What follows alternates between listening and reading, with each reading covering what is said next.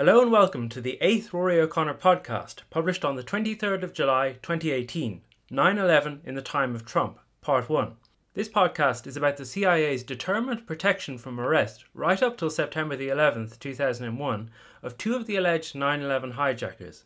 It's particularly appropriate that this is published on the 23rd of July because that was the day in 2001 that Tom Wilshire, a CIA official, named Khalid Almihdhar, one of the alleged hijackers the CIA protected, as likely to be involved in the next bin Laden led terrorist attack. Wilshire found out that Almihdhar was in the United States no later than the 22nd of August.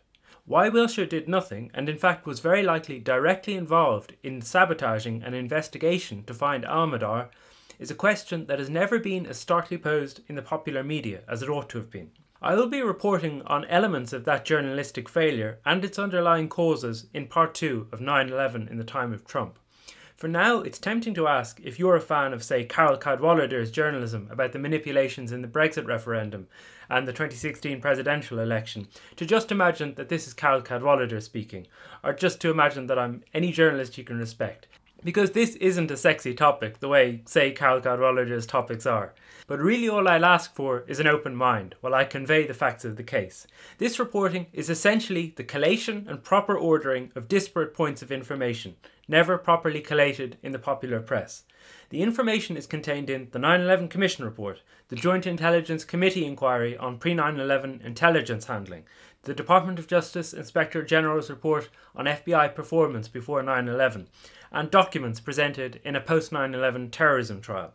There's also some information from popular press reports. Links and notes for this show, including all these reports and documents, can be found at my website, roryoconnorjournalist.com. If you learned something from listening, please do make a pledge to me on Patreon at patreon.com forward slash Rory O'Connor. I wish I could remember who it was who said, and I'm only loosely paraphrasing here, that curiosity is the lowest motive to wish to know something, and that knowing is to be related to truth and to action. The fact is, many journalists found their curiosity about 9 11 was easily sated. If you wish to support a journalism seeking truth and at least potentially positive action, then do chip a few quid to Patreon, that's P A T R E O N dot com forward slash Rory O'Connor. And thanks.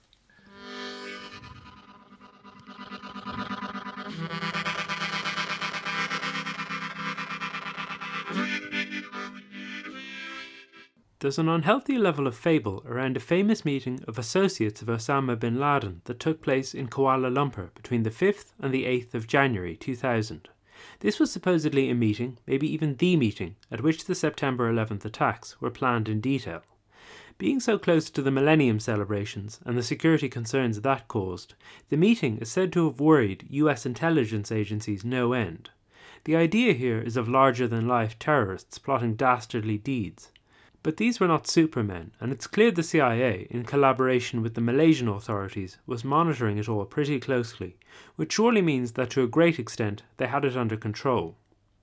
The CIA got wind of the planned meeting in late 1999 because the National Security Agency was listening to calls to and from the so called Al Qaeda Communications Switchboard in Sana'a, Yemen. The communications switchboard had been surveilled since 1996 because it was regularly called from Afghanistan by Osama bin Laden. Bin Laden called the switchboard, and instructions were then forwarded on from there. By this time, it was implicated in the bombings of US embassies in East Africa that had taken place the previous year, in 98. One of the bombers had the hub's phone number in his pocket, so even the FBI knew about the hub at this point, not just the NSA, which was already listening to the calls directly, and the CIA, which was getting reports from the NSA. This, again, makes it sound like a sophisticated nexus in the bin Ladenist operation, but fundamentally it was the home of an old comrade of bin Laden's. Also living there was Khalid Almihdhar, one of the future alleged 9 11 hijackers. He was married to the old comrade's daughter. Almihdhar made the trip to Kuala Lumpur. His trip was tracked, and while he was transferring through Dubai, his passport was photocopied. It contained a visa to enter the USA. When this information was passed to the CIA's bin Laden tracking unit called Alec Station, it naturally grabbed the attention of Doug Miller, an FBI agent seconded there, or detailed there in intelligence agency parlance. So he drafted a Central Intelligence Report, or CIR, back to his FBI colleagues about Almihdhar's US visa. But a couple of hours later, he got an email saying, Please hold off on the CIR, per Tom Wilshire. Tom Wilshire was the deputy chief of Alec Station. Doug Miller and Mark Rossini, the two FBI agents working at Alec Station, complained at the time about the order not to tell the FBI about the visa. After all, the FBI was tasked with operating against terrorism inside the States, where the CIA is bound in its charter not to operate. But their hands were tied because working at Alec Station meant abiding by the CIA's operational secrecy requirements. At the time, they were fed a line that the US visa was a diversion and that Almihdhar was due to be part of an attack in Southeast Asia. Then, an internal CIA cable claimed that the US visa information had been hand delivered to FBI headquarters, but there's no record of anyone from Alec Station turning up there, let alone delivering important information. Here is Tom Wilshire in 2002 replying to Congressman Richard Burr under oath before the Joint Intelligence Committee inquiry into pre 9 11 intelligence failures. He gave the evidence behind a screen and was only later identified as Wilshire.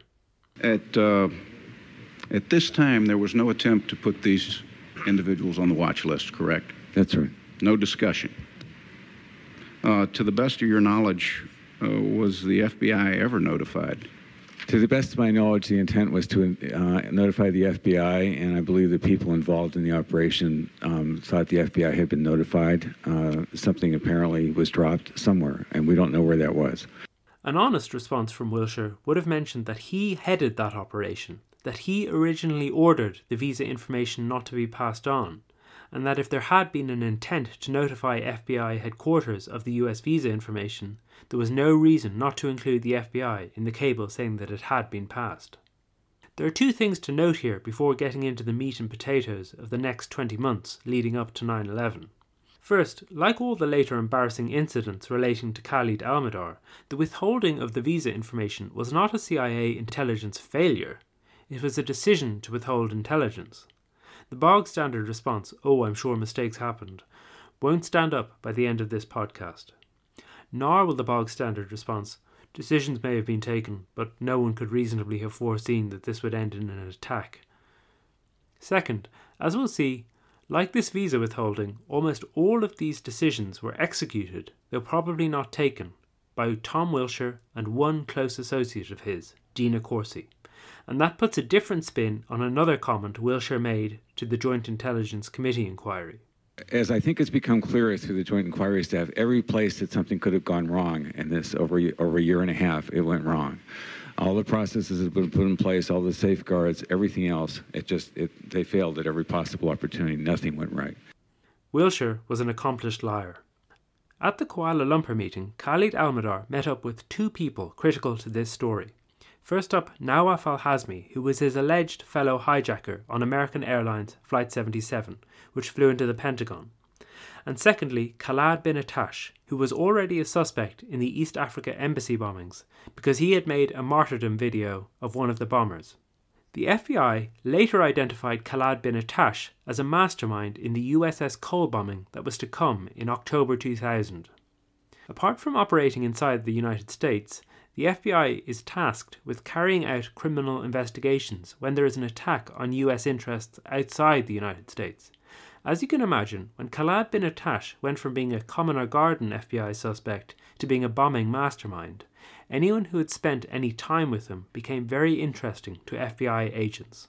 And the thing is, and what makes the Kuala Lumpur meeting so important, is that surveillance photos of Almihdhar, Al Hazmi, and Bin Attash, together and separately, were taken and the way the CIA used these photos later on showed that the last thing they wanted was for the FBI to make a connection between bin Attash on the one hand and the alleged future hijackers Almihdhar and Al Hazmi on the other.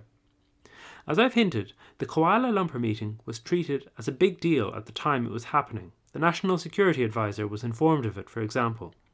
Many pieces of testimony suggest that Khalid Sheikh Mohammed, KSM, who was later called the mastermind of 9 11, but was already wanted in connection with the 1997 Bojinka plot to blow up multiple airlines over the Pacific, was at the meeting. A confirmed attendee was Hambali, the military head of the Al Qaeda affiliate in Southeast Asia, known to the US through his involvement in the Bojinka plot. According to the Guantanamo files released by Bradley, now Chelsea Manning, Hambali, who is detained at Guantanamo, has told his captors that Khalid Sheikh Mohammed was at the meeting. While not vital to our story, it does go to show that the CIA had no problems letting wanted men wander while keeping an eye on them. It's worth bearing that in mind. After the Kuala Lumpur meeting, Almihdhar Al Hazmi and bin Attash continued their adventure. On the 8th of January, the meeting ended, and these three men flew to Bangkok.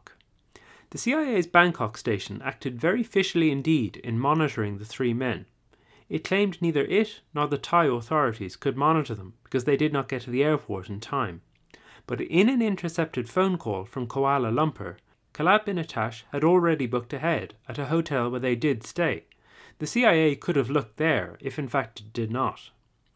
Meanwhile, in Washington, D.C., the chief of Alec Station, Richard Blee, undoubtedly one of the guilty men of 9 11, was briefing his CIA superiors up till January the 14th that the Kuala Lumpur meeting was still going on. He did not tell them what Alec Station knew that the three men had flown to Bangkok.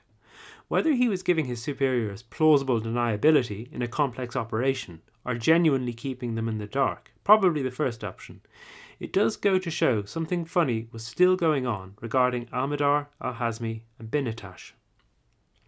The CIA Bangkok station had requested that the three men be put on the Thai travel watch list, so it should have got the memo, and probably did, when Almihdhar and Al Hazmi flew from Bangkok to Los Angeles on January the 15th, 2000.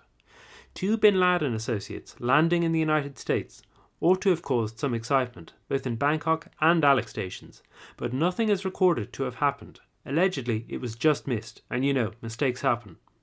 But Bangkok Station got a second opportunity to tell the rest of the CIA about the travel to Los Angeles early in February, when a straightforward CIA officer in Kuala Lumpur sent an inconvenient cable to Bangkok Station asking what had happened with the three bin Laden associates.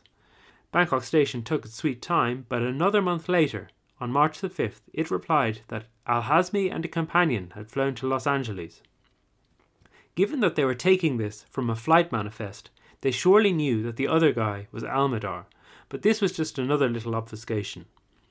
It was later reported that one CIA officer, probably the Kuala Lumpur officer who had asked about the bin Laden associates in the first place, had read the cable about travel to Los Angeles with interest, as he said, indicating that he knew how important it was. It was also reported that in total 50 to 60 officers read cables about the travel of bin Laden associates between January and March, which obviously includes this March 5th cable about travel to Los Angeles. But George Tenet, the CIA director from 1997 till 2004, was out of the traps early with his explanation, which he gave while being savaged by a dead American sheep, Senator Dan Levin, whose voice we'll hear first in this clip from 2002. Note, by the way, that Levin doesn't even mention the companion, Almihdhar. On March 5th, the CIA learns that Hazmi had actually entered the United States on January 15th, seven days after leaving the Al Qaeda meeting in Malaysia. So now the CIA knows Hazmi is in the United States, but the CIA still doesn't put Hazmi or Midhar on the watch list and still does not notify the FBI about a very critical fact. A known Al Qaeda operative, we're at war with Al Qaeda, a known Al Qaeda operative got into the United States. My question is do you know specifically why the FBI was not notified of that critical fact at that time? The, the cable that came in from the field at the time, sir, was labeled information only, and I know that nobody read that cable. But my question is do you know why the FBI was not notified of the fact that an Al Qaeda operative now was known in March of the year 2000 yes. to have entered the United States? Why was the CIA, why did the CIA not specifically notify the CIA? That's my question. The FBI. Sir, if we, were, we weren't aware of it, when it came in the headquarters, we couldn't have notified them. Nobody read that cable in March, in the March timeframe. So that the cable that said that Hazmi had entered the United States came to your headquarters, nobody read it. Yes, sir. It was an information only cable from the field, and nobody read that information only cable. So if you want to know why I'm saying that there is a lot hidden from the public and that aggressive investigation doesn't happen, after listening to that, you can appreciate that one reason for this is that pompous senators are too afraid to say, yeah, right, even when the only other explanation for their follow up question is that they're too thick to understand the first answer. Another is that CIA directors are encouraged to lie.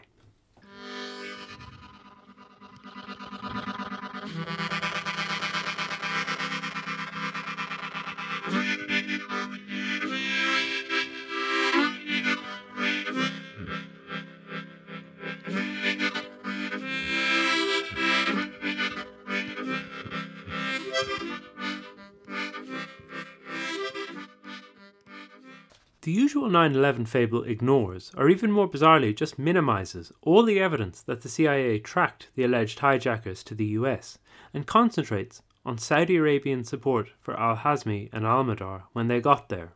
Briefly, it is true, they were met by a Saudi spy, Omar al Bayoumi, who put them up for a while in San Diego, where they moved from Los Angeles very early on.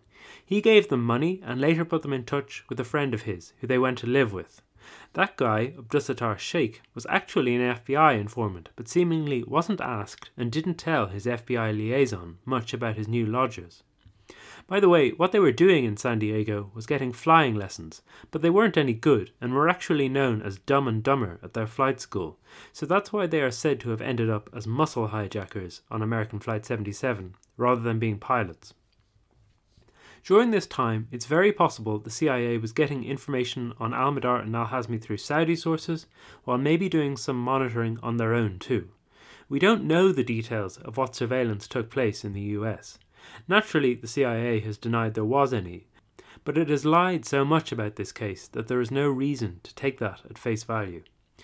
What is really important is that they were in the US with the CIA's full knowledge, and I think that allows us to posit that some form of monitoring did take place. Similarly, if 9 11 was primarily an American operation, as I tend to think, it is useful but not of earth shattering significance to note that tracking Al Mihdhar and Al Hazmi would have led the CIA to alleged hijackers on two other planes who they later lived with. It would also have led them to two of the alleged pilots who got IDs using the same address as they went on to live at in New Jersey in 2001. Two of the people they lived with in New Jersey flew down to Florida and met some other of the alleged pilots there. And so on and so on. Fundamentally, all the alleged hijackers' security was poor and easily penetrated.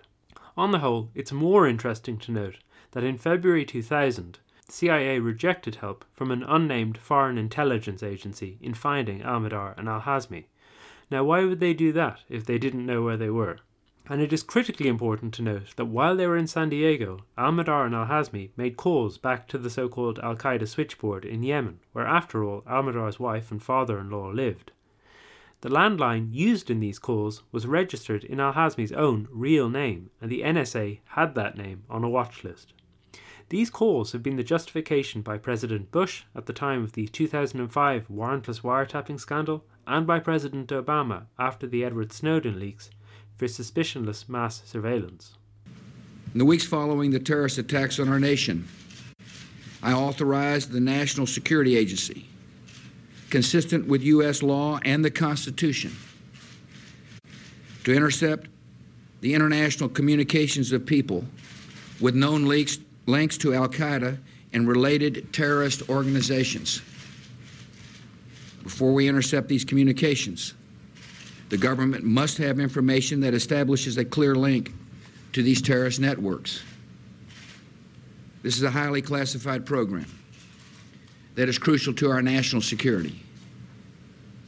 Its purpose is to detect and prevent terrorist attacks against the United States, our friends, and allies.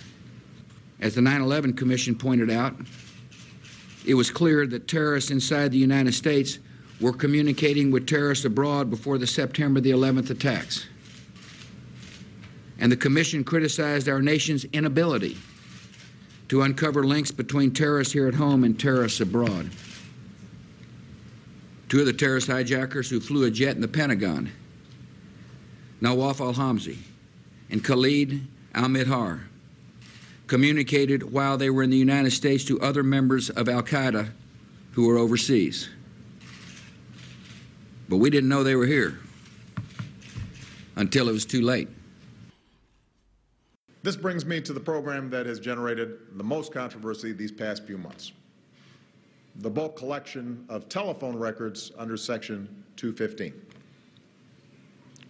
Let me repeat what I said when this story first broke.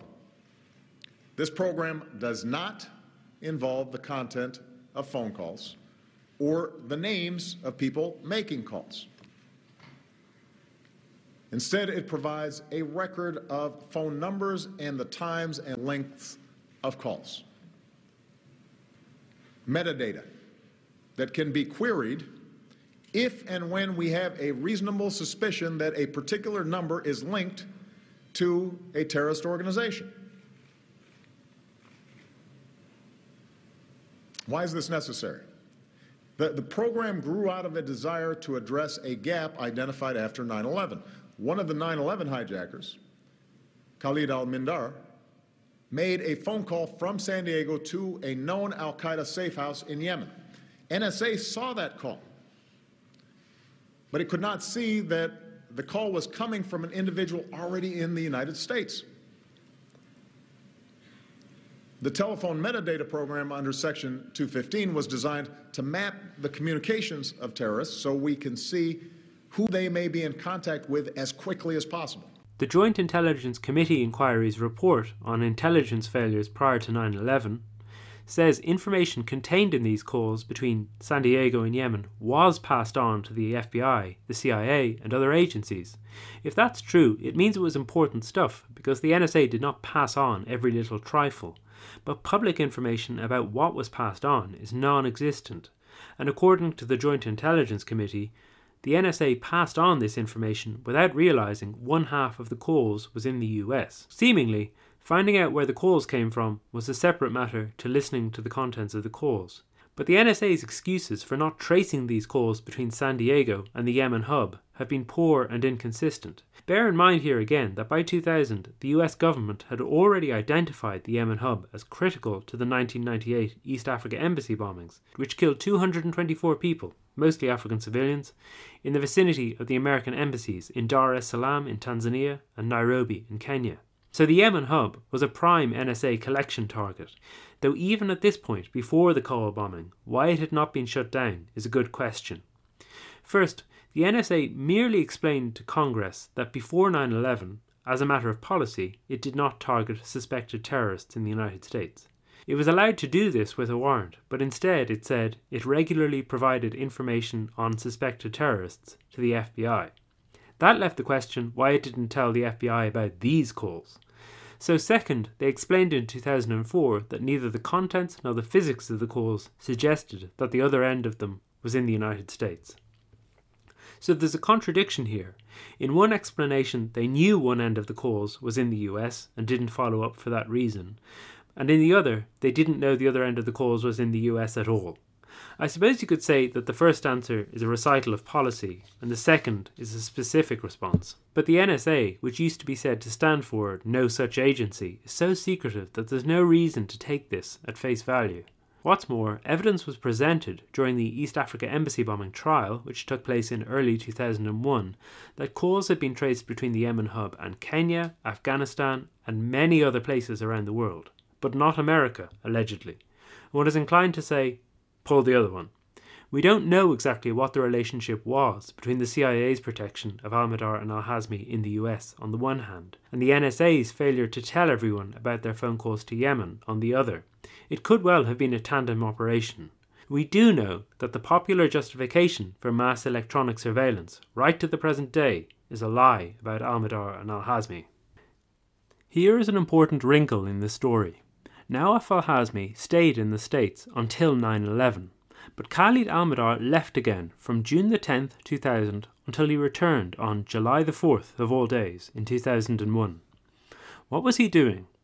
Well, al Mihdhar is supposed to have been involved in assisting the muscle hijackers' travel to the US, which required a lot of toing and froing between Yemen, Saudi Arabia, and Afghanistan. But he is also alleged to have been involved in the attack on the USS Cole, which took place off Aden harbour in Yemen on October the 12th, 2000, killing 17 American soldiers. Whatever about direct involvement, there is no doubt Almihdhar was circumstantially linked to the attack. A US investigator said after 9 11 that the Yemen hub, which after all he lived in, had been used by the Cole bombers to put everything together, which probably means in organizational rather than bomb making terms. And the FBI found out shortly after the Cole bombing that it had been a rerun of an unsuccessful attack on the USS the Sullivans, which failed on January the 3rd, 2000, when the boat that was supposed to carry the bomb to the US ship sunk as soon as it set off because the bomb was too heavy.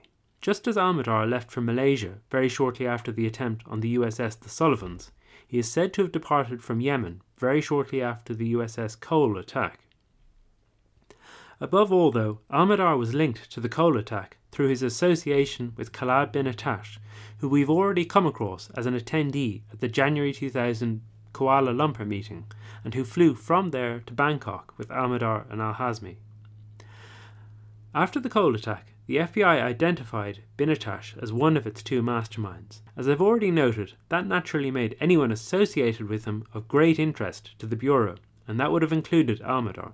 The FBI agents who investigated the Cole attack came to suspect that a meeting of bin Laden associates had taken place somewhere in Southeast Asia in January 2000. Under interrogation by Yemeni authorities, Fahd al Quso, who had been involved in the Cole attack, admitted he had met bin Attash at that time in Bangkok and given him money.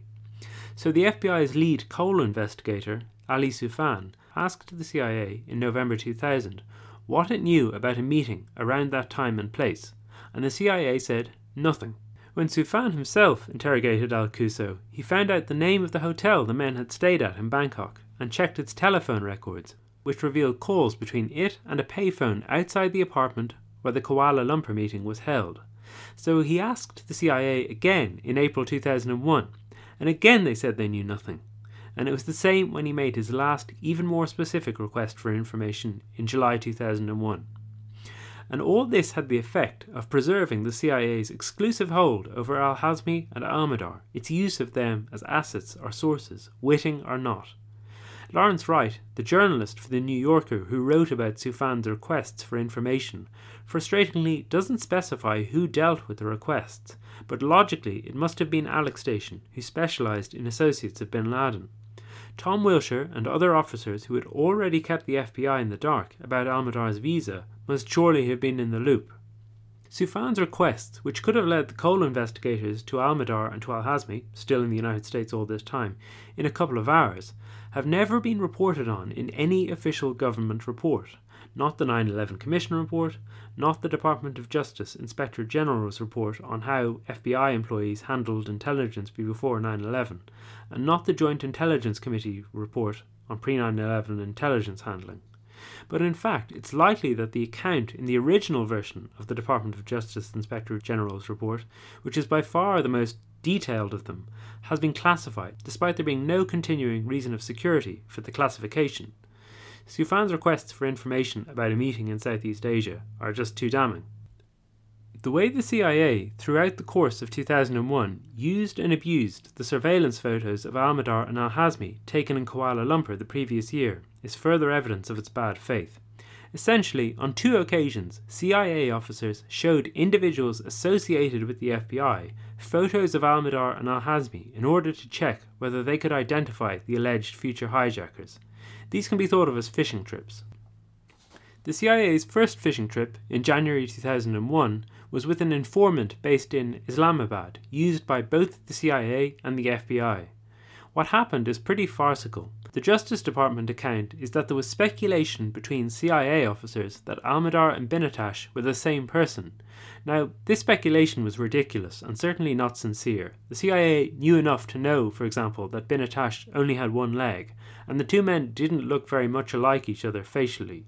Tellingly, the speculation wasn't shared with the Bureau because it was too off the wall. So, with no Bureau agent present, a CIA officer in Islamabad showed two photos to the source based on this speculation. The farcical part is that the source did not recognize Almihdhar, but wrongly identified bin Attash in the Al Hazmi photo. So now the CIA had to take heed of the possibility that the source would identify bin Attash to the FBI as having been with the two travellers to America at Kuala Lumpur. But of course, it didn't tell the FBI that the source, wrongly from the photo, but correctly in fact, had identified bin Attash, the object of so much of the FBI's time and attention, as having been a Kuala Lumpur. The second fishing trip happened on June the 11th, 2001. Tom Wilshire had actually transferred the previous month from being Deputy Chief of Alec Station to working as a CIA liaison at FBI headquarters in the International Terrorism Operations Section. Nominally, he was supposed to help the FBI where it needed the CIA's assistance. In practice, as we'll see in the rest of this podcast, he was there with the ready cooperation of a number of officials in FBI headquarters as a mole, a saboteur, and a blocker of the efforts of FBI agents in the field to investigate the Cole attack, which would have led them to Almihdhar and Al Hazmi's travel to the US. Again, this second fishing trip began with another speculation that seems insincere. What happened was that Wilshire and another CIA officer, Clark Shannon started to speculate in emails about Fahd al Quso, who, as we've already seen, was a low level operative in the Cole attack who had been arrested and interrogated by Ali Soufan and had admitted giving money to bin Attash in Bangkok in January 2000. What contacts Wilshire and Clark Shannon started to ask each other had Al Quso had with other Cole attackers Wilshire had obtained three photos from the Kuala Lumpur operation, and he now gave them to Dina Corsi, an analyst in FBI headquarters, whose job was supposed to be to assist the Cole investigators. But again, none of the three photos were actually of Al Quso, but were actually of Almihdhar and Al Hazmi. Now, if Wilshire and Shannon wanted to know if Fahd al Quso had attended the Kuala Lumpur meeting, they would have got all the Kuala Lumpur photos and shown them to FBI agents, one of whom, Ali Soufan, had already interrogated him in Yemen. They would not just have given Corsi pictures of Almihdhar and Al Hazmi. Anyway, Corsi and Clark Shannon went to New York for this meeting on the 11th of June 2001, exactly three months before 9 11. The FBI Cole investigators were all based there because all bin Laden related terrorism had been investigated from New York ever since the World Trade Center bombings in 1993. Corsi and Shannon asked two of the Cole agents if they recognized anyone in the photos and whether they recognized Al Quso in the photos. One of them tentatively said that Al Quso might be in one of them. And then the FBI agents asked some straightforward questions. Who was in the photos? Where and why were they taken? Were there other photos? And what was their connection with the Cole attack? But Corsi and Shannon were not there to be forthcoming, and the meeting descended into what was later described as a shouting match. Under heavy pressure, Corsi did give them Almihdhar's name, and Shannon told them that Almihdhar was travelling on a Saudi passport at the time the photo was taken. But the Cole investigators weren't told what would have meant something to them that the picture was taken in Kuala Lumpur and that bin Attash was there at the time. All they knew now was that Corsi and Shannon were hiding something from them. Incidentally, the June 11th meeting has sometimes been described, by Mark Rossini for example, as being when the CIA asked the FBI for help in finding Almihdhar and Al Hazmi. But all the evidence is to the contrary. Tom Wilshire's subsequent actions, and Dina Corsi's in close cooperation with Wilshire, make it clear that all they were looking to find out was did the Cole investigators recognize Almihdhar and Al Hazmi? And all the investigators knew now was they needed to know about them. Replying to Congressman Richard Burr, Steve Bongardt, one of the New York FBI agents who was there, describes what they knew after the June 11th meeting. On June the 11th, 2001, the CIA uh, went to the New York office, office of the FBI uh, and, in fact, passed on to New York agents um, who led um, the Cole investigation. Am I, am I correct? Yes, sir. Um, as again, these photographs were shown and discussed. Uh, the records show that Mihdhar's name uh, did come up, yet we're unclear in the context that it came up. Can you help to clarify that? Uh, yes, sir. When these photos were shown uh, shown to us, we had information at the time that uh, one of our suspects had actually traveled to the same region of the world that uh, that, that, this this might have taken place. Uh, so we pressed uh, the individuals there for more information regarding the meeting. Usually, what I found is coincidences don't occur too much in this in this job. Usually, a lot of times, when things are the way they are, it's because that's pretty much the way they are. Um, so we pressed them for information. Now, the other agents in the meeting recall. Um, they don't. One agent does not recall the name being uh, given up in a in a in, in the big meeting, there were numerous sidebars that happened. Uh, regardless of that, at the end of that meeting, some of them say it was just because I was able to get the the name out of the the the uh, the analyst. Um, but at the end of that day, we knew the name Khalid Al Mihdhar, but nothing else.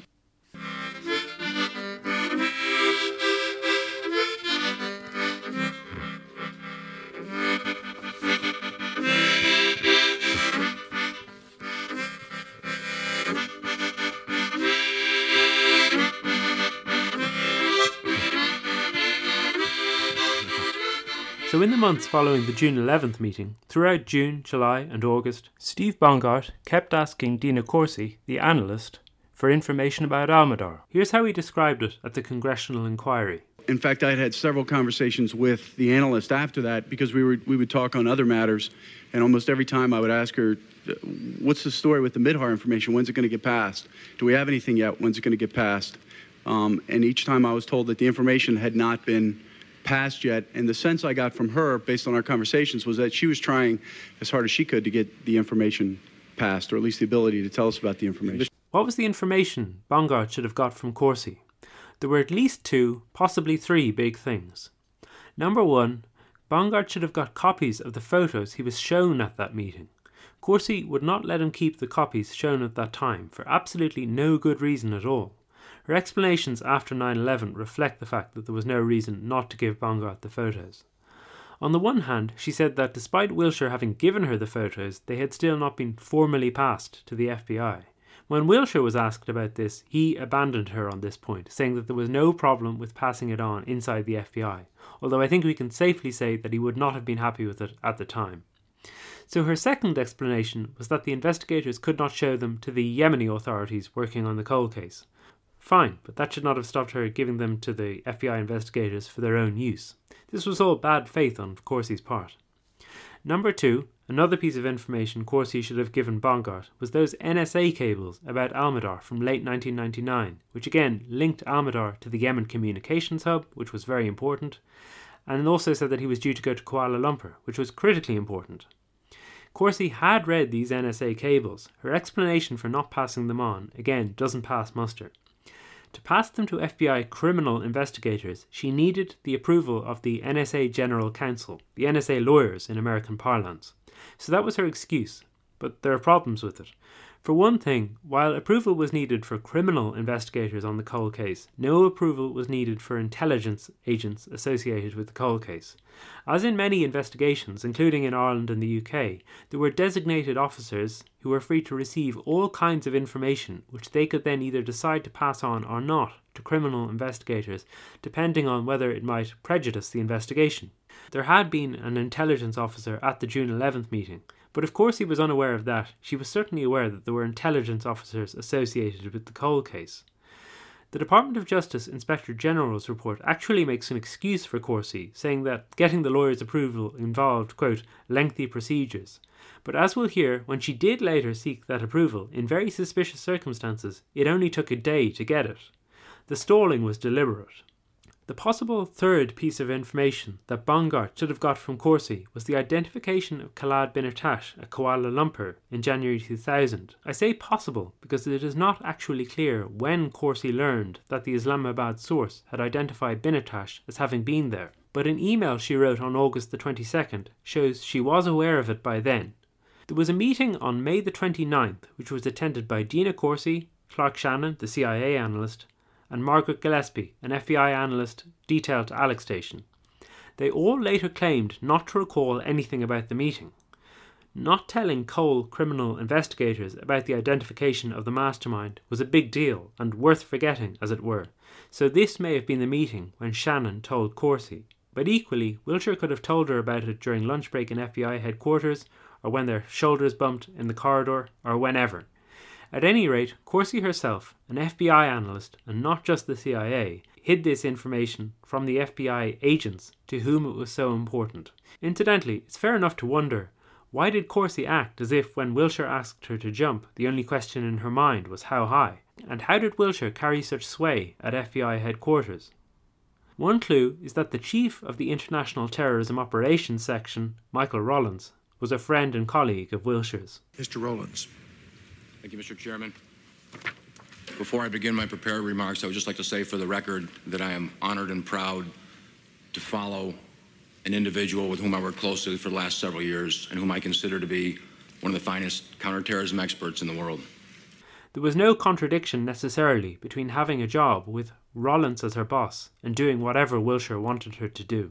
More broadly, whatever the motive, what matters really is the actions, and actions speak louder than words. Just before he moved to being Alec Station's mole in the International Terrorism section of the FBI in May 2001, Tom Wilshire instigated a little stalling back at Alec Station too. By the way, when considering the reason for his move to the FBI, the fact that Ali Soufan had been making increasingly specific requests for information about the Kuala Lumpur meeting might have been relevant.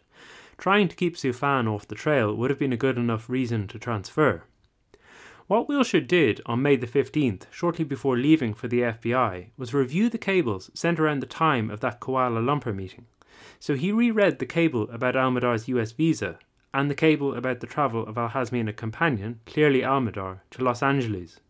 And what he didn't do after reading these was place the two men on a watch list or tell the FBI about them. The excuse he offered is quoted indirectly in the 9 11 Commission report. Tom Wilshire is referred to by his alias in the 9 11 Commission report, which is John. Despite the U.S. links evident in this traffic, John made no effort to determine whether any of these individuals was in the United States. He did not raise that possibility with his FBI counterpart. He was focused on Malaysia. John described the CIA as an agency that tended to play a zone defense. He was worrying solely about Southeast Asia, not the United States.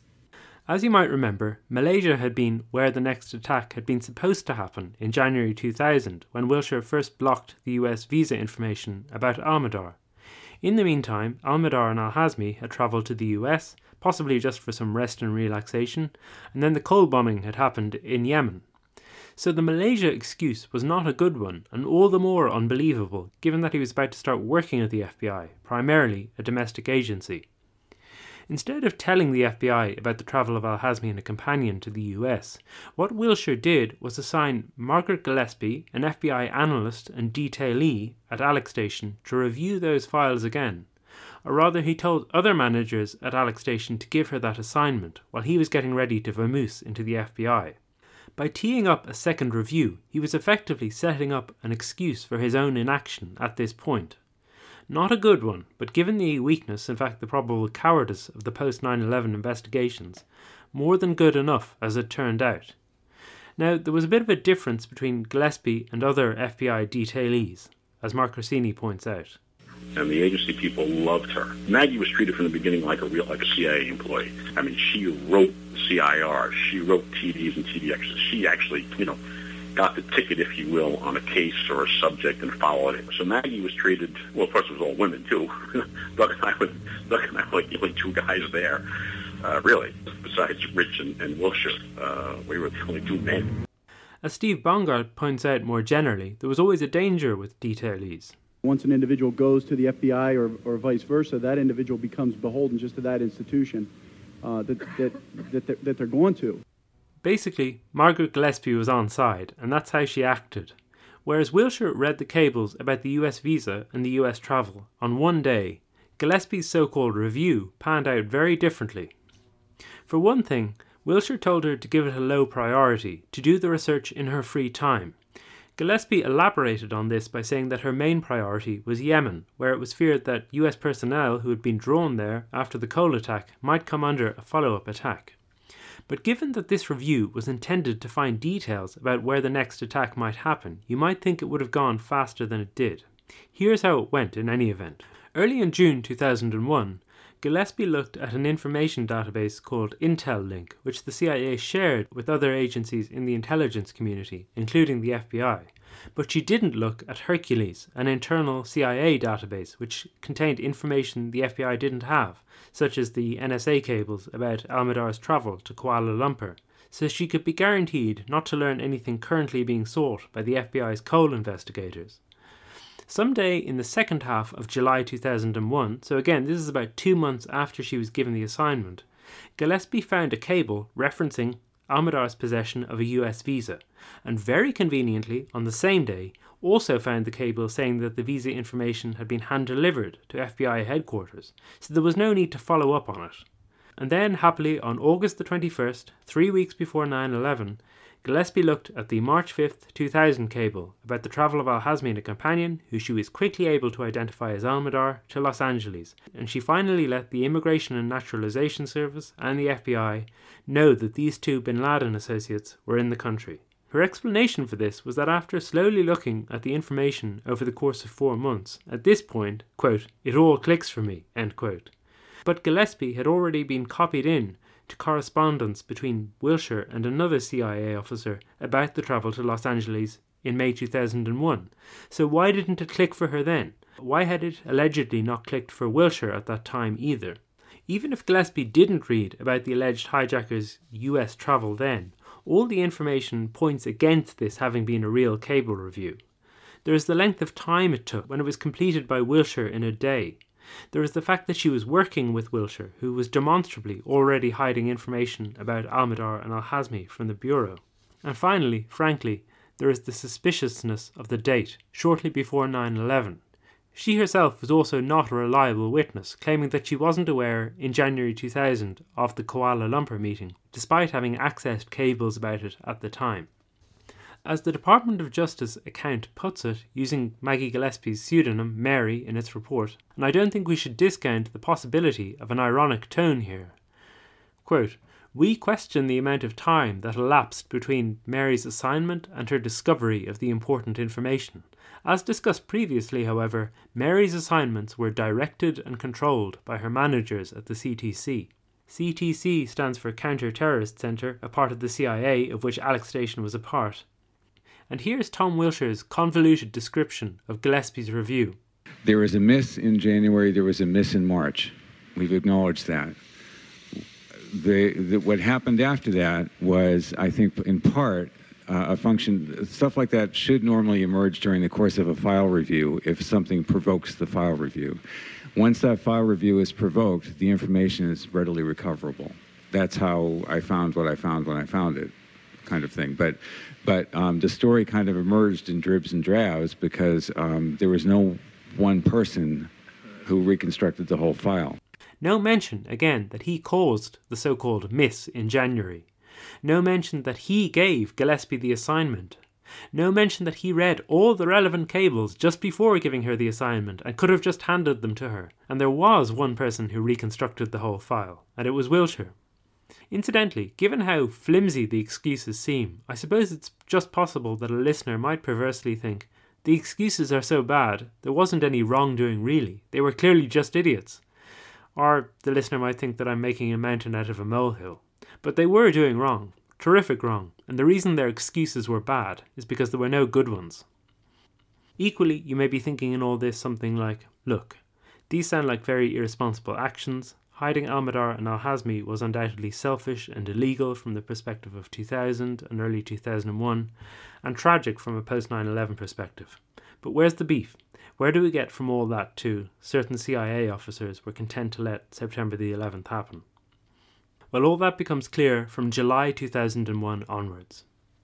That July, Tom Wilshire wrote three strange emails he was detailed to the FBI, but he wrote them back to Alec Station and the CIA's Counter Terrorist Center generally.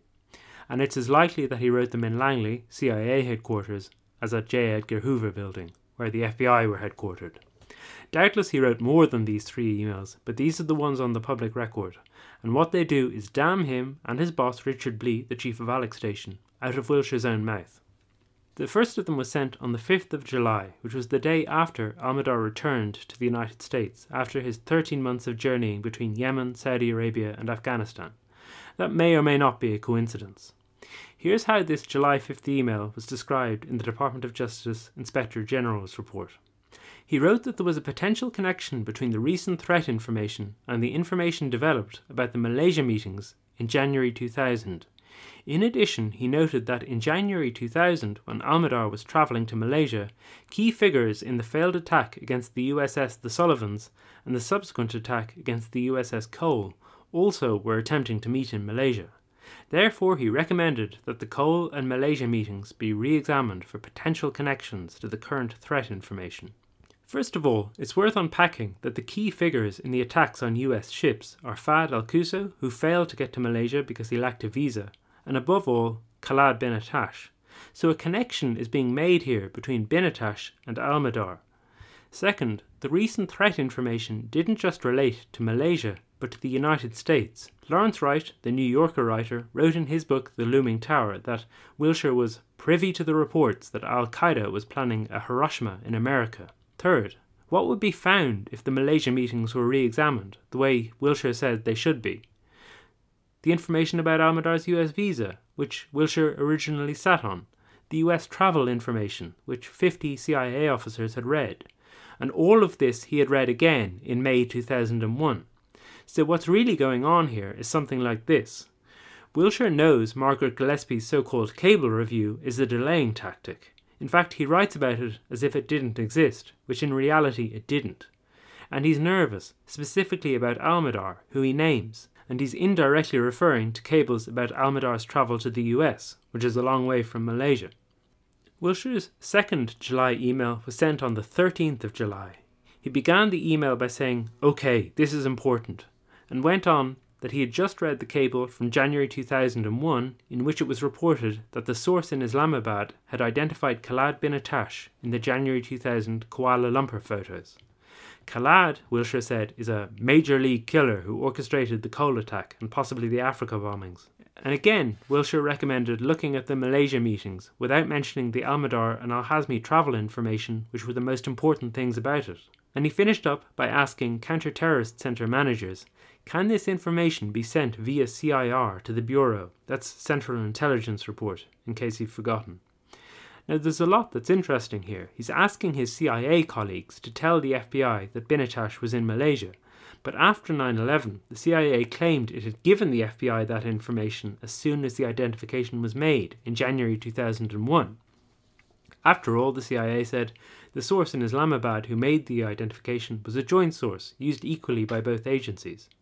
But that CIA claim was just a normal lie, I guess. Another thing, as I already mentioned, is that while bin Attash had indeed been at the meetings in Kuala Lumpur, the Islamabad source had actually identified him wrongly from a photo of Al Hazmi, what I referred to as a farcical mistake. Now, Wilshire knew which photos had been shown to the Islamabad source, so after the identification from those photos happened, he said, someone, i.e., the Islamabad source, someone saw something that wasn't there. Effectively, he knew Khallad bin Attash's face better than the source did.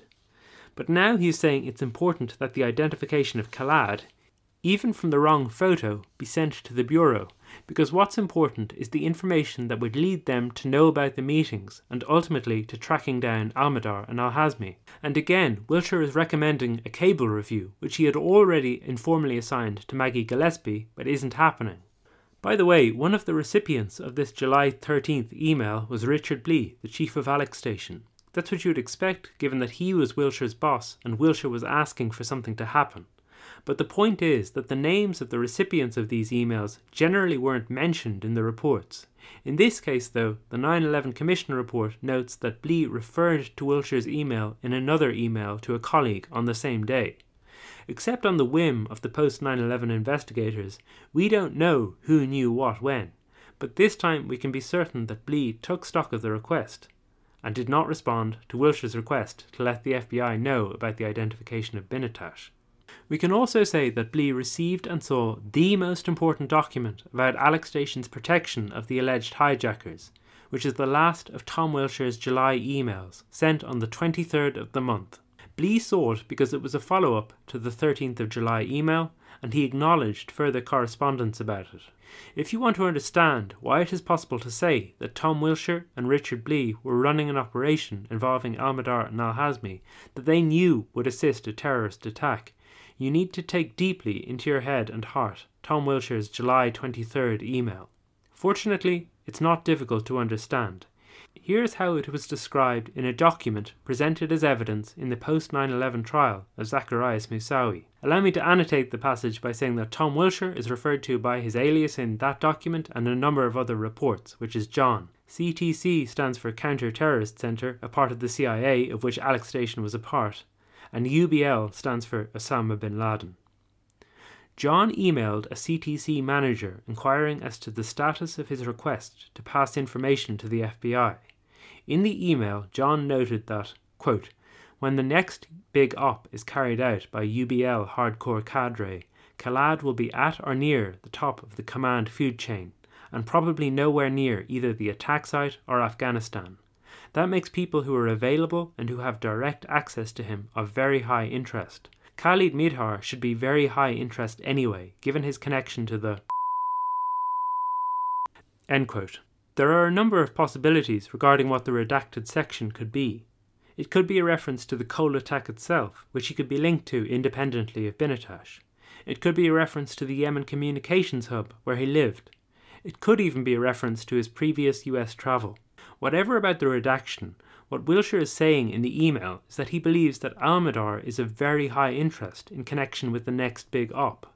And given the fact that he's saying that bin Attash will not be at the attack site, the implication is that Al-Mihdhar will be, that he will be directly involved in the next bin Ladenist attack.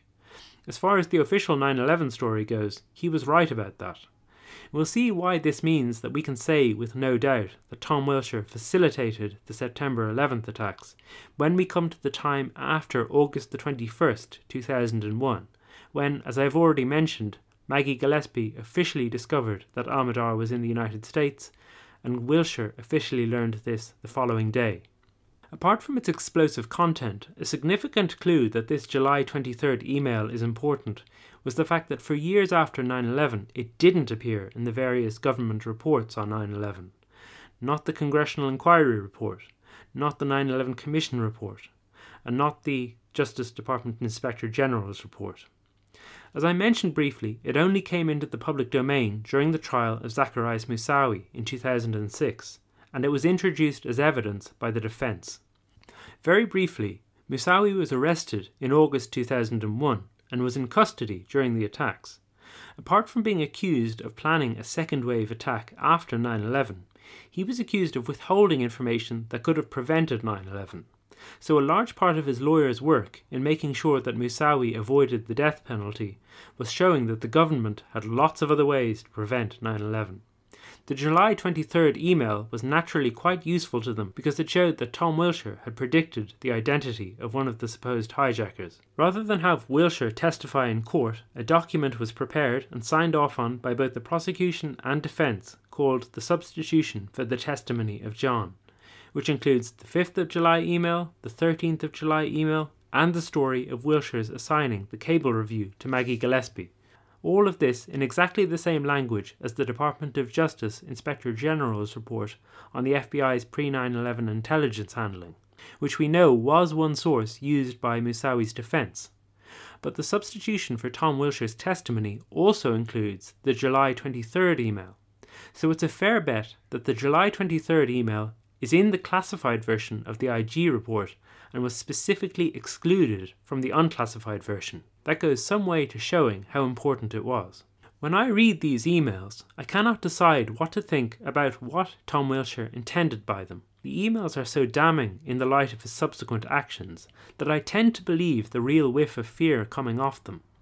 Seeing as he foresaw an attack happening, he was probably worried he would be blamed, given all the withholding of important information he had demonstrably been involved in he may have started to foresee the consequences of just following orders. On the other hand, it is possible he felt certain there would be no accountability, if only because that would entail accountability for everyone else in the CIA. And it's possible he was just writing these emails to look good, and in that he succeeded. During the congressional inquiry on pre 9 11 intelligence, he was praised for writing the 13th of July email on July the 13th, I, I, think it was an important day because, in fact, our CIA uh, officer uh, began to put some of the pieces together that had that had bugged him, and that led to uh, finding some of the lost cables or the misfiled cables. Um, that led to decisions, uh, decisions that did put people on watch lists, uh, decisions that did begin the ball rolling towards an all out press by the Bureau uh, to look for individuals uh, that, for numerous reasons, we had not been able to raise to this profile at that time. But whether he was happily facilitating an attack or not, it is again demonstrably the case that in August 2001, after Maggie Gillespie told Dina Corsi in the FBI, who we've already seen is unreliable, that Almihdhar and Al Hazmi were in the United States, that Wilshire oversaw all the actions that meant that the FBI Cole investigators could not arrest them. We'll come to the details shortly, but he was there for that and he was responsible. He did continue to follow orders, despite his worries and the protestations in these July emails. We do not need to know what was going on in his head to know that actions speak louder than words. The last thing to consider when thinking about Tom Wilshire's panic about Almihdhar in July, that Almihdhar would be involved in the next big op, is where they thought that next big op might happen. And we've seen Wilshire claimed to Mark Rossini and Doug Miller during the Millennium period, and to investigators after 9 11, that he thought there might be an attack against US interests in Southeast Asia, probably Malaysia, and Wilshire was not specifically concerned about an attack in the territorial United States.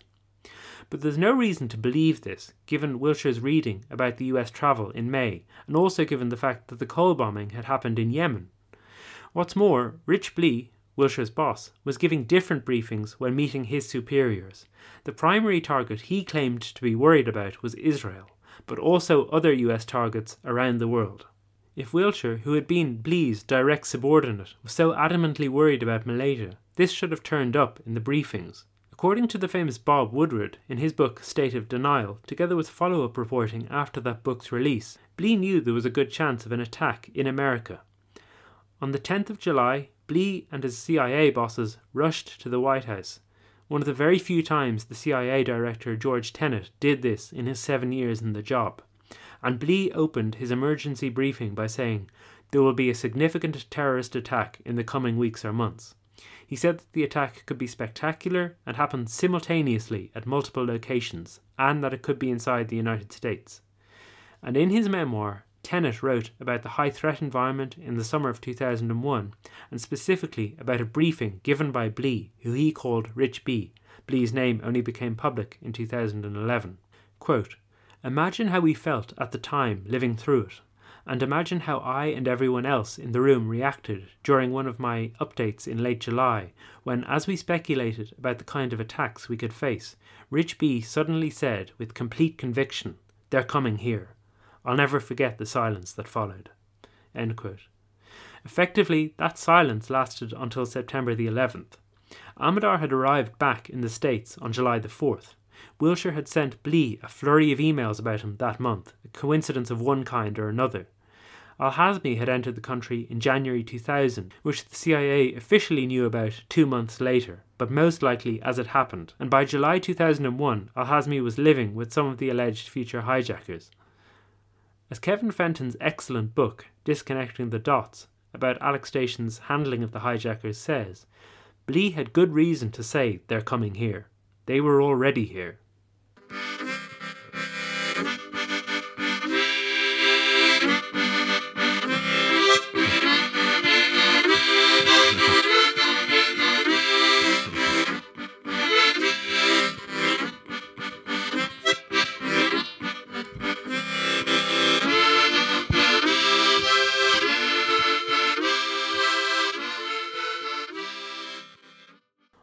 August the 21st, 2001, at the end of the alleged months long Malaysia meeting cable review, the FBI analyst detailed at the CIA, Margaret Gillespie, found the March 5, 2000 cable from Bangkok saying Al Hazmi and a companion had entered the US in early January 2000.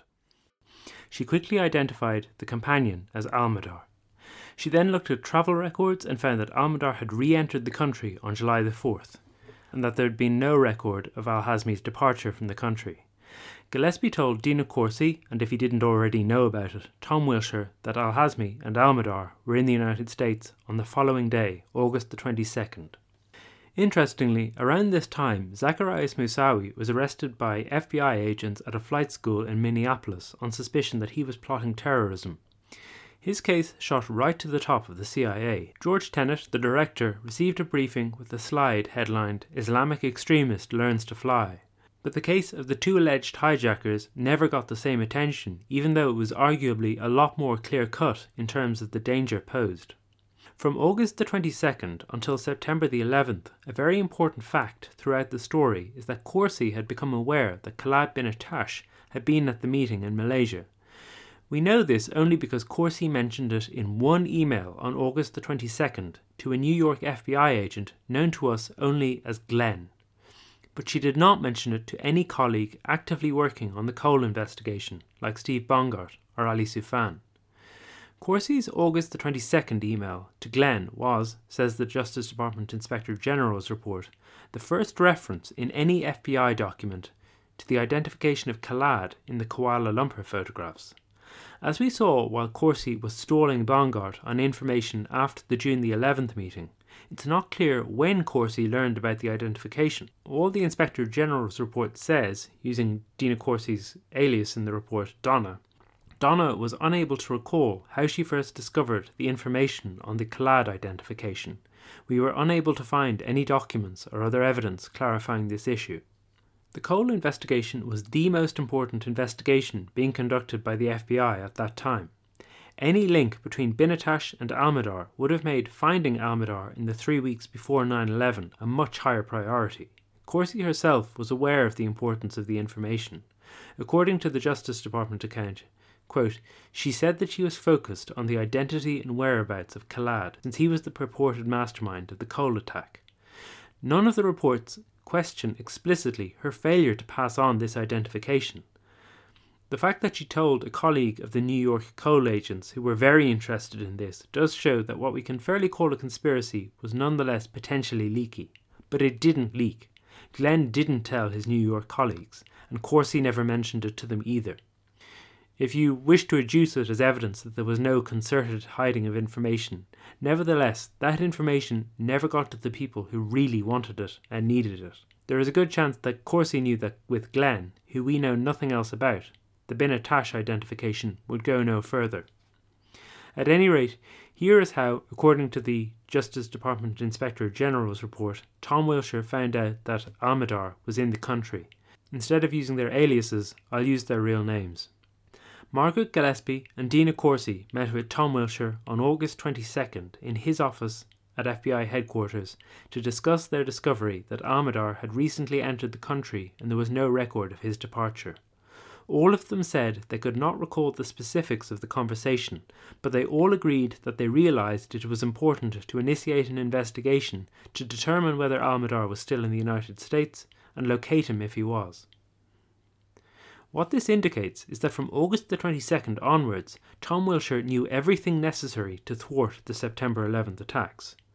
That Almihdhar was very high interest, likely to be involved in the next big op, as he said on July the 23rd, and crucially, that he was in the United States, so there was every likelihood the attack would happen in the United States.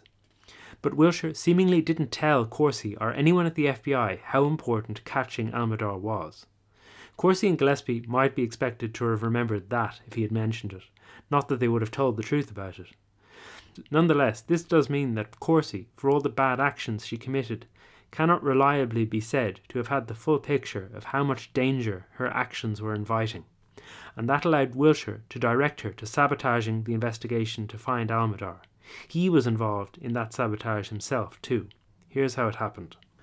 As we've seen, Alec Station's protection of the alleged hijackers had already undergone a number of crises. Just for example, Doug Miller's draft cable to the FBI in January 2000 about Almihdhar's visa meant that he had to be ordered not to send it, so there was an incriminating email saying please hold off on sending it.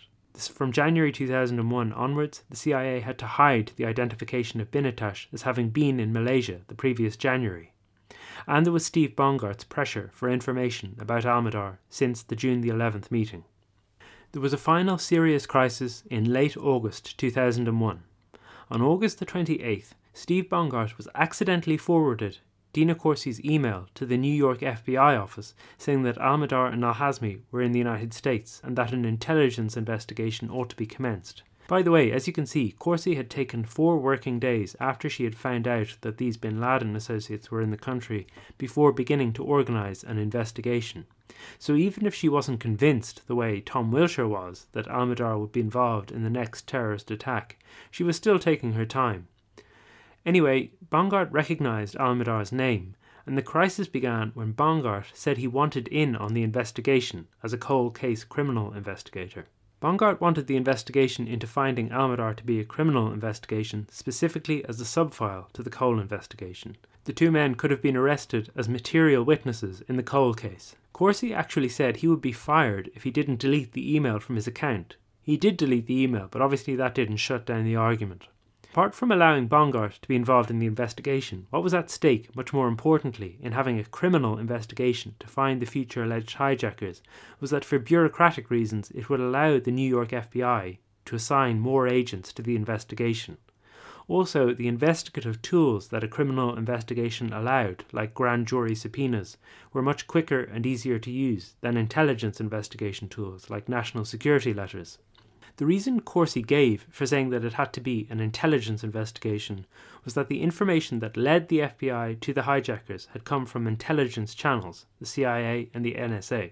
Specifically, this was a reference to the CIA's early 2000 cables about their travel, and also the late 1999 NSA cables about Almihdhar's travel to Kuala Lumpur. Therefore, Corsi argued, restrictions on giving intelligence to criminal agents applied. After 9 11, this supposed barrier on using intelligence sources in criminal investigations became famous. The conventional wisdom says that the FBI got its interpretation of the rules wrong. Although she is rarely specifically mentioned, the conventional wisdom says Dina Corsi got her interpretation of the rules wrong. And this became the standard, lazy explanation right up to the present day for why the FBI didn't catch Almihdhar and Al Hazmi in the days before the attack. The official MI5 historian Christopher Andrew repeats it without question in his History of Intelligence, The Secret World, which was published this year. The idea was that the FBI misinterpreted a real set of rules called the Wall, capital W, which did put certain restrictions on sharing intelligence with criminal investigators.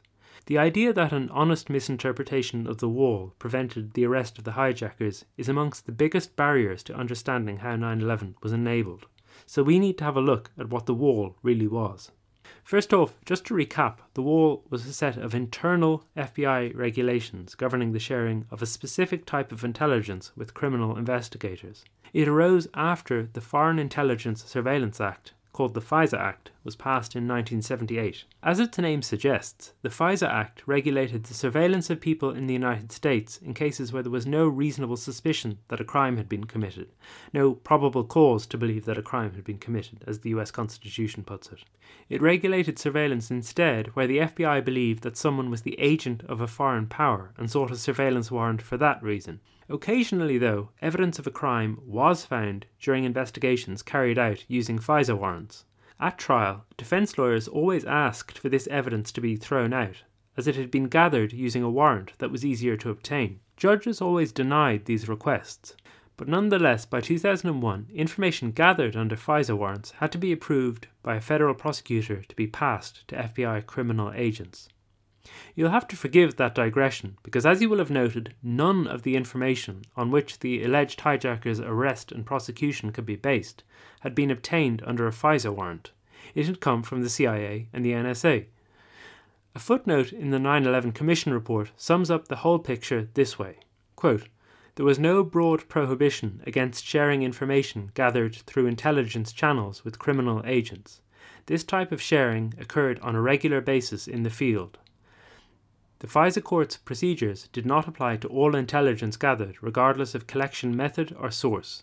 Moreover, once information was properly shared, the criminal agent could use it for further investigation. In fact, the guidelines on FBI foreign intelligence operations said that whether a FISA warrant was being used or not, if there was a reasonable indication that a crime had been or even might be committed, federal prosecutors had to be notified, who would then inform criminal agents. Even apart from their connection to the Cole attack, the mere presence of Almihdhar and Al Hazmi, two bin Laden associates, in the US at a time of high threat, could be taken as evidence that a crime might be committed. So on the same day he found out that they were in the US, August the 28th, Steve Bongardt asked for a lawyer's advice about the wall, which he saw with crystal clarity did not apply. He also saw how important the issue was. It's worth quoting an email he sent to Corsi at this time. By the way, Title 3 is the name of the usual warrant for electronic surveillance when there is a reasonable suspicion in relation to a crime. Here's Bongardt's email, some of which he read in the Joint Intelligence Committee.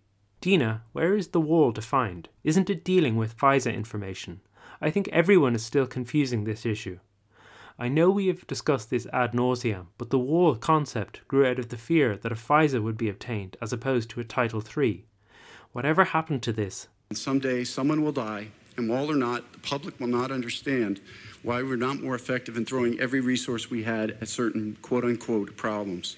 Bongardt was seeking a legal opinion on two questions. One, did the search for Almihdhar have to be an intelligence investigation? And two, if found, could Almihdhar be interviewed in the presence of a criminal agent? Dina Corsi contacted Sherry Sabol, an FBI lawyer in the National Security Law Unit, NSLU, and Corsi relayed what Sabol supposedly said back to Bongardt. In answering the first question, Corsi and Sabol agreed after 9 11 that Sabol had wrongly advised that the search for Almihdhar had to be an intelligence investigation. But whose fault that was depends on whether Corsi mentioned the salient facts of the case, the identification of bin Attash at Kuala Lumpur, and the fact that Almihdhar was with him there. Given her withholding of that information from FBI criminal agents, there is every reason to doubt that Corsi did tell Sabol those salient facts. No documents were found after 9 11 showing how Corsi presented the case to Sabol, and there is nothing in the public domain about how Sabol remembers her consultation with Corsi, but this was a vital thing to investigate. The advice given on the second question, whether a criminal agent could be present during an interview of Almihdhar, was a bone of contention between Corsi and Sabol after 9 11. Claiming to be relaying Sabol's advice, Corsi wrote back to Bongardt, quote, If Almihdhar is located, the interview must be conducted by an intel agent. A criminal agent cannot be present at the interview. Cannot is in all caps. This clearly contradicts the law and Sabol's later testimony. The 9 11 Commission report said in an endnote the NSLU attorney denies advising that the agent could not participate in an interview and notes that she would not have given such inaccurate advice.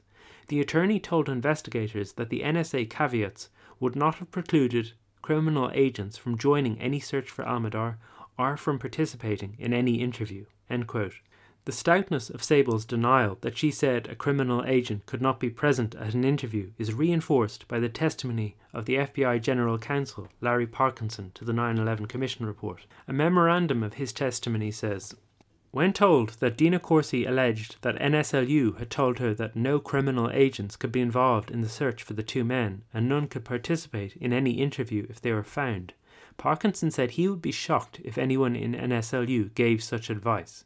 He said there would have been no problem with a criminal agent hopping in on the search or participating in an interview. There was no FISA on these individuals, so no internal wall would have been applicable. Everyone seems clear on the law here except Corsi, the suspicion has to be that Corsi was still working to make Almihdhar and Al Hazmi's arrest impossible, or if by some chance they were arrested, to make sure that their plans didn't reach the highly motivated Cole investigators who would stop an attack.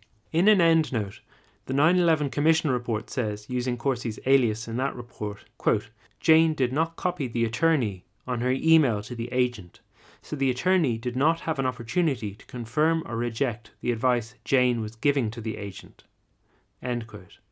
I think it is reasonable to say that in noting this, the report was making more than just a note on proper procedure. The report was saying more than just that Sabol should have been able to have a look at what Corsi represented Sabol's advice to be, for the sake of total accuracy. Because this was a simple matter. Could a criminal agent be at an interview or not? And Corsi put it in all caps a criminal agent cannot be present at the interview. The unavoidable conclusion the conclusion that I believe the Commission was hinting at is that Corsi faked a critical legal opinion. So the wall, the way Corsi used it, was not just a bureaucratic befuddlement that everyone would regret after 9 11. It was a deliberate lie that had the effect of keeping the alleged hijackers free. After relaying the supposed legal opinion, Corsi ordered Bongardt to stand down from the search for Almihdhar and Al Hazmi. In fact, as Lawrence Wright tells the story in his book The Looming Tower, there was one final conference call in the fight over how the investigation should be conducted. On this call, Corsi told Bongardt to stand down, but so did a CIA supervisor from Alec Station. Now, what was a supervisor from Alec Station doing in this call about what was supposed to be an internal FBI administrative matter?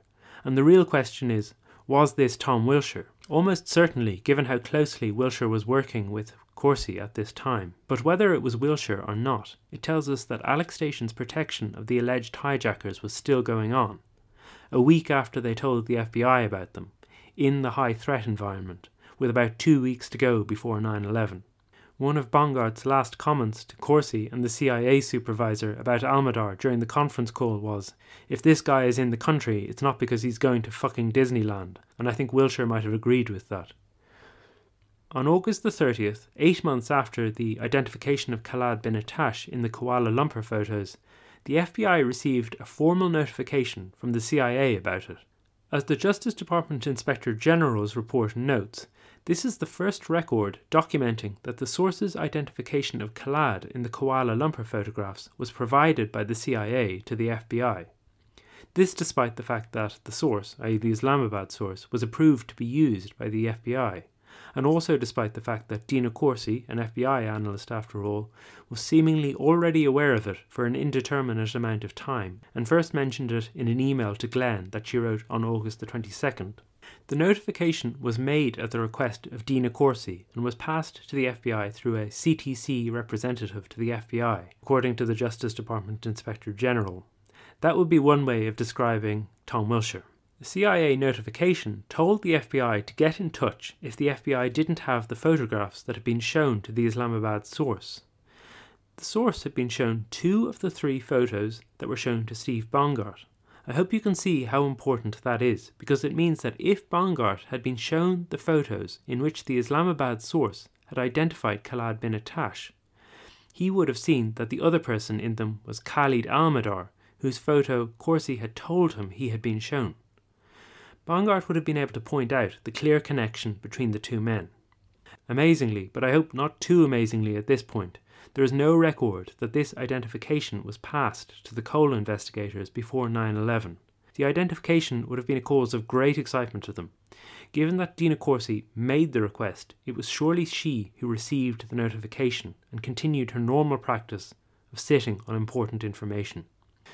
So, picture the following scenario, according to which Dina Corsi gives Steve Bongardt all the information she has and he is entitled to on the day she officially receives it. Number 1. On August the 28th, Steve Bongardt is sent the NSA cables linking Almihdhar to the Yemen Communications Hub and to the Kuala Lumpur meeting. Number 2. On August the 30th, Bongart is informed that Khallad bin Attash was identified as being at the Kuala Lumpur meeting and is sent the pictures on the basis of which the Islamabad source made the identification. Bongardt immediately recognizes that the photos are two of the three he had been shown at the June the 11th meeting, and knows therefore that the other person is Khalid Almihdhar, was linked to the mastermind of the Cole bombing. If it had happened like that, Bongardt could have argued on unimpeachable grounds that the search for Khalid Almihdhar and Nawaf al Hazmi should be a part of the Cole criminal investigation, and he would have caught them. On September the 11th, after the attack, Bongardt turned up leads that would have led him to the men within hours, and don't forget the two men lived with other alleged hijackers. Here's how the top White House counter-terrorist official at the time, Richard Clarke, puts it. He may or may not be bullshitting about the possibility of a public sweep, and Clarke was not one of the good guys, not unambiguously anyway. But about how easy it would have been to make arrests, he was right. And by the way, if they had, even as late as September 4th, told me we would have conducted a massive sweep. We would have conducted it publicly. We would have found those assholes. There's no doubt in my mind, even with only a week left. They were using credit cards in their own names. They were staying in the Charles Hotel in Harvard Square, for heaven's sake. We would have found them. If we'd taken those pictures and put them out on the AP wire, those guys would have been arrested within 24 hours. Have you asked George Tenet or Cofer Black or Richard Blee about any of this after the fact? No. It kind of the facts tripped out to you over time, right? Over these investigations, and then you started. Took seeing, a while. Yeah. And so you, you've never approached them. So what's the deal? You used to be kind of buddies with Tenet, right? So Look at it this way. They've been able to get through a joint House investigation committee and get through the 9 11 Commission, and this has never come out. They got away with it. They're not going to tell you, even if you waterboard them. But what was the point of Alec Station telling the FBI that the two alleged hijackers were in the US on August the 22nd? What was the point on August the 28th of Dina Corsi getting the permission of the NSA to tell the Cole criminal agents about Almihdhar's links to the Yemen hub and his travel to Kuala Lumpur? What was the point of the CIA's passing the identification of Khallad bin Attash to the FBI on August the 30th? In each case, except the hijacker's mere presence in the States, and that only happened by accident, the information didn't get to the people who really needed it and could use it, the Cole criminal investigators. So, what was the point of all this? Given the timing and what we know about the high expectation at that time of an attack, and also given the fact that we've been given no other real rational explanation, in the absence of other evidence, it is fair to say that all this passing of information to FBI headquarters, but not to FBI field agents, allowed the blame to be shifted from the CIA and from specific CIA officials like Tom Wilshire, Richard Blee, and others more junior, to the FBI after the attack. They were given all this information and they did nothing. That was actually the general opinion after 9 11. The FBI got the blame and the CIA didn't, which was fair enough only on the most superficial reading of events. I ought to be clear here. The original decisions not to pass the various pieces of information and the subsequent action of passing them on were not a matter of turf wars between agencies and clashing personalities, the way Lawrence Wright and many other writers have portrayed it. Wright focuses on the rivalry between a previous chief of Alec Station, the truly gross Michael Scheuer, and an FBI counterpart of his, John O'Neill. All of that is a comforting explanation, but it means you can avoid the issue of intentional wrongdoing. It's a kind of common sense that lets CIA officials off the hook. But it doesn't answer the fact that as an intelligence official, if you withhold information, it's because you want to make use of it, to do something with it. When Almihdhar and Al Hazmi originally arrived in the States, you could say that the intention was merely to monitor them, or perhaps to recruit them for use against bin Laden. But by the time an attack was expected in the summer and autumn of 2001, if you haven't got them off the streets yet, if they are still being used, if you're doing something with them, it is either as operatives or stool pigeons in an attack. By common consent, this was a time of grave danger. So, whose reputation was being served by preventing the arrest of supposedly highly dangerous men? None of this was done in ignorance. As Tom Wilshire's 23rd of July email saying Almihdhar would be involved in the next big op shows, as Richard Blee's They're Coming Here comment shows, it was done in the knowledge of the danger it was courting. It really does seem as if the most likely explanation is that they wanted that potential violence realized. If I'm surmising what seems to me the ineluctable conclusion, I would nevertheless be all agog for the testimony, the facts, the evidence that would prove me wrong. It would still, at the most, be evidence of criminal negligence and moral lunacy far beyond what we've been told about in the comforting accounts, but even that hasn't been forthcoming in the past 17 years, and it's more like a theoretical possibility or someone's naive hope than a realistic possibility. I think the accidental forwarding by the FBI's New York office to Steve Bongardt of the order to investigate the alleged hijacker's presence in the US has to be seen as a kind of gift, however dark, because Bongardt's subsequent dispute with Dina Corsi shows how far Corsi was prepared to act in ways that suited Tom Wilshire and how far Alec Station was willing to go to make sure Almihdhar and Al Hazmi were not apprehended. After the dispute was settled, an intelligence investigation had begun, and Bongardt had been stood down, things panned out pretty much as it can be envisaged they would have if Bongardt had never found out that Almihdhar was in the US. Corsi gave the investigation routine priority, so the agent who was given the assignment, Robert Fuller, only had to start on the matter within 30 days of getting it. Fuller, whose first intelligence investigation this was, worked on another matter on the weekend of the 1st and 2nd of September. According to him, Corsi had not conveyed any urgency about this investigation. On the 4th of September, Almihdhar's visa was revoked because of his involvement in terrorist activities.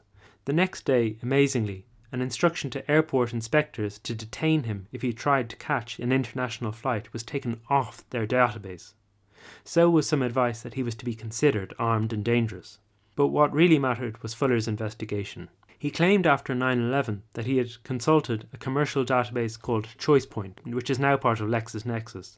But ChoicePoint's CEO said there had been no searches for the two men, which is all the worse because it did contain information on Al Hazmi. The National Crime Information Centre database, which Fuller also said he had searched, had information on Al Hazmi's various cars. But Fuller was probably just covering his ass, and anyway, he had been given no indication of how urgent this might be. If he had pulled out all the stops, he might have got more interventions like Dina Corsi's last intervention in this case. Fuller suggested contacting Saudi Arabian Airlines for Al Mihdhar's credit card details, since he'd flown in with them on the 4th of July but Corsi told him it would not be prudent to do so. Hard to understand why, but all of a piece with her putting agents off the trail since June. Fuller did nothing with the case from Thursday the 6th until Sunday the 9th. On Monday the 10th, he drafted a lead to the FBI Los Angeles office to investigate a number of matters, since that was where the two men had flown into originally. And the lead was sent sometime the following day, when it was far too late. This was the day when, as Rich Blee predicted in July, a more or less simultaneous attack at multiple locations happened, as he put it, here in America. And as Tom Wilshire predicted in July, one of the named hijackers was Khalid Almihdhar, who Wilshire knew had been in the States for at least the past three weeks, without Wilshire saying a word about his prediction. So there you have it. I think the facts recounted here add up to a difference that makes a difference in the usual impressionistic account of so called intelligence failures. Once again, all this is annotated at my website, roryo'connorjournalist.com, and please do support me at patreon.com forward slash Rory O'Connor. I will say that one excellent resource that I had recourse to in making this podcast was Kevin Fenton's great book, Disconnecting the Dots, subtitled how CIA and FBI officials helped enable 9 11 and evaded government investigations. It was published by TrineDay, an Oregon publisher, in 2011, and it's available for roughly 20 euros from the Book Depository. The harmonica music in this show was performed by Eric van den Hove and was recorded by Daniel Nichols. I've linked to the excellent podcast that Daniel and Eric recorded on my website and encourage everyone to listen to it. Talk to you soon.